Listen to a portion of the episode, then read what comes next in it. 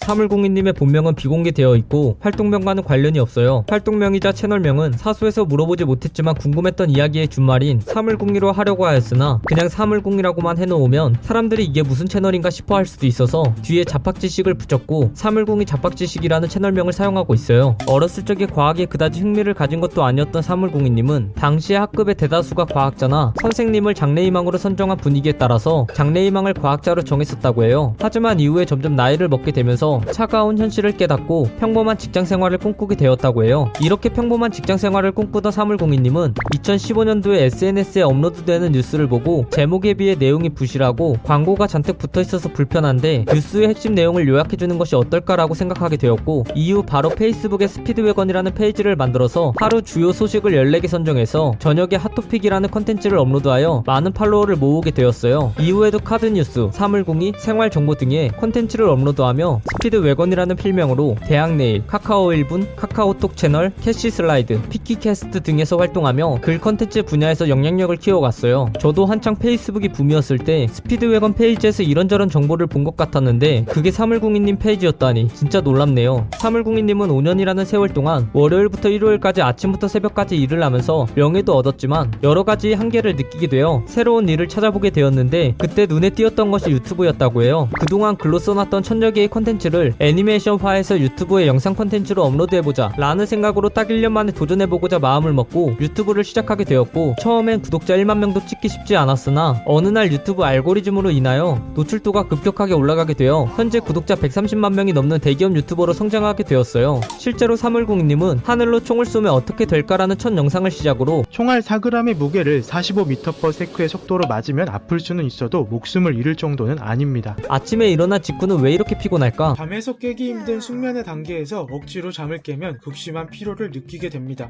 엘리베이터가 추락할 때 점프하면 살 수 있을까? 158.72km/h의 속도로 떨어지면 목숨이 온전치는 않을 겁니다. 와 같이 평소 궁금하지 않았어도 제목을 보면 궁금해지는 주제를 가지고 과학적 지식과 같은 여러 지식을 통해서 해당 궁금증을 해결해보는 컨텐츠를 진행해왔고 현재까지도 많은 사람들에게 큰 사랑을 받고 있어요. 사물궁이님은 컨텐츠를 글로만 제작하다가 애니메이션으로 제작하며 표현하고 싶은 것들을 자유롭게 표현할 수 있다고 생각하여 많은 표현 방법 중에 애니메이션으로 컨텐츠를 제작하게 되었는데 제작 비용이 만만치 않고 하나의 영상을 완성하기까지 스크립트 작업을 제외하고 일주일 정도 걸린다고 해요. 따라서 유튜브 활동 초기에는 한국과학창의재단의 지원을 받으며 함께 작업하는 편집자분들의 도움을 받아 다행히도 그 시기를 넘어설 수 있게 되었고 결국 성공이라고 볼 수 있는 현재의 사물공인까지 도달하게 되었어요. MBTI 즉 성격 유형 검사를 해본 사물공인님은 ISTJ 청렴 결백한 논리주의자 유형이 나왔다고 해요. 이 유형은 한국인의 25% 이상이 속하는 다소 흔한 유형으로 한 번 시작한 일은 끝까지 해내는 유형, 꼼꼼하고 체계적으로 일을 잘하는 유형으로 알려져 있어요. 사물공인님은 검사 결과에 대해 실제 성격이나 가치관이 어느 정도 비슷해 보이긴 하나 자신은 MBTI 검사를 믿지 않는다고 밝혔어요. 사물공인님은 생각하기에 자신이 성격은 내성적이고 성격이 밝은 편이 아니라 길을 걸어갈 때 모르는 사람이 자신을 알아본다면 굉장히 불편할 것 같아서 신상을 비공개하고 있다고 해요. 영상 속의 캐릭터들도 으아,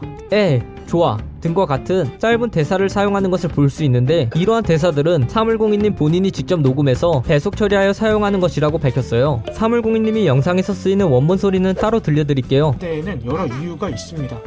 높은 포장재이므로 어, 헷갈릴 수 있었다는 겁니다.